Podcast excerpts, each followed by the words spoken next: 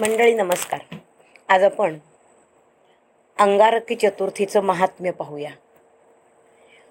अवंती नगरामध्ये भारद्वाज नावाचे एक अत्यंत तपस्वी असे ऋषी राहत होते. ते अग्निहोत्राचं पालन करून विद्यार्थ्यांना वेद्यविद्या शिकवत असत.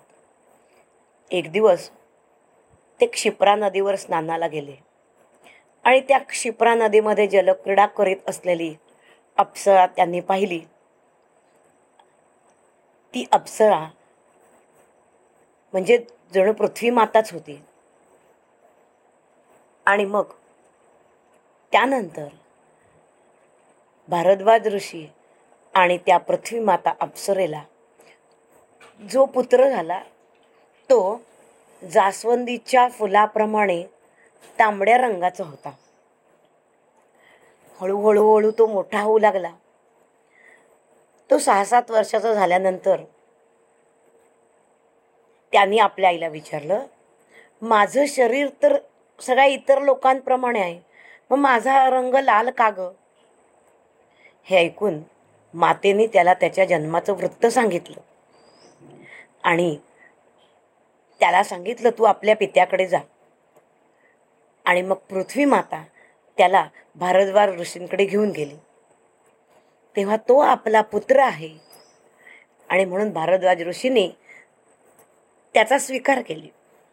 असेच काही दिवस गेले आणि मग त्यांनी त्या मुलाचा व्रतबंध म्हणजे उपनयन म्हणजे मुंज करून त्याला वेदाध्ययन करायला लावलं.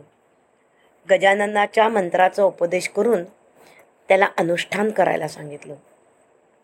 त्याप्रमाणे त्यांनी नर्मदा नदीच्या काठी बरीच वर्ष गजाननाची तपश्चर्या केली. ओमचं तपश्चरण सुरू केलं. त्या ओंकाराची प्रार्थना सुरू केली.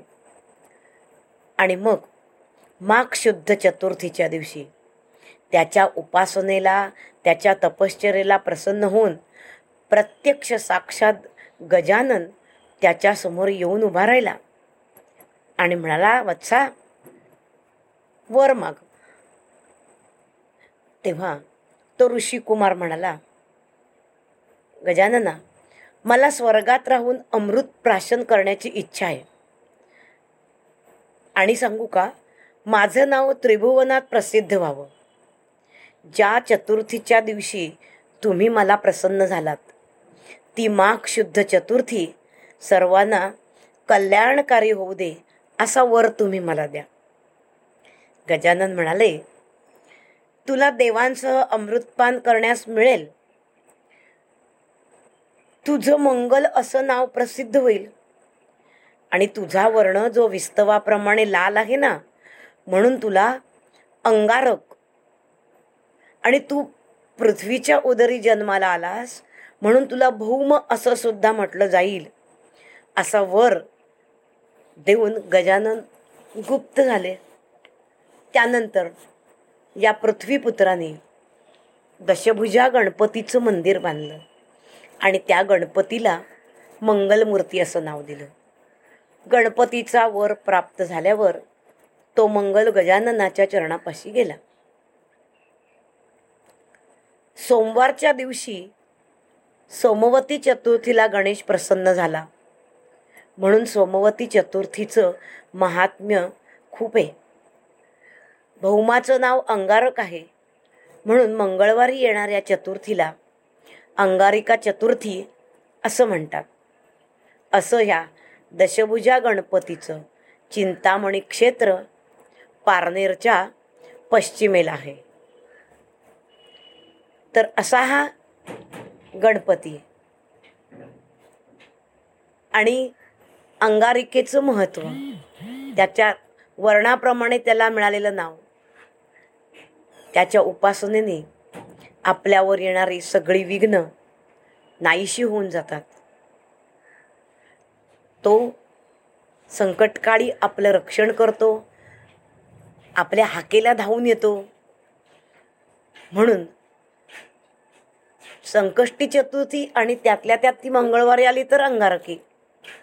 त्याला आपण मोठ्या भक्तिभावाने अथर्व शीर्षाचं अनुष्ठान करतो आणि त्याला आवडणारा असा प्रसाद म्हणून एकवीस मोदक त्याला अर्पण करतो. तो आनंद देणारा आहे मोद देणारा आहे म्हणून त्याला तो मोदक त्या मोदकातलं जे सारण आहे त्या सारणाने आपल्याला ते चवीला तर अत्यंत अमृतापेक्षाही सुंदर गोड मधुर असं असतं.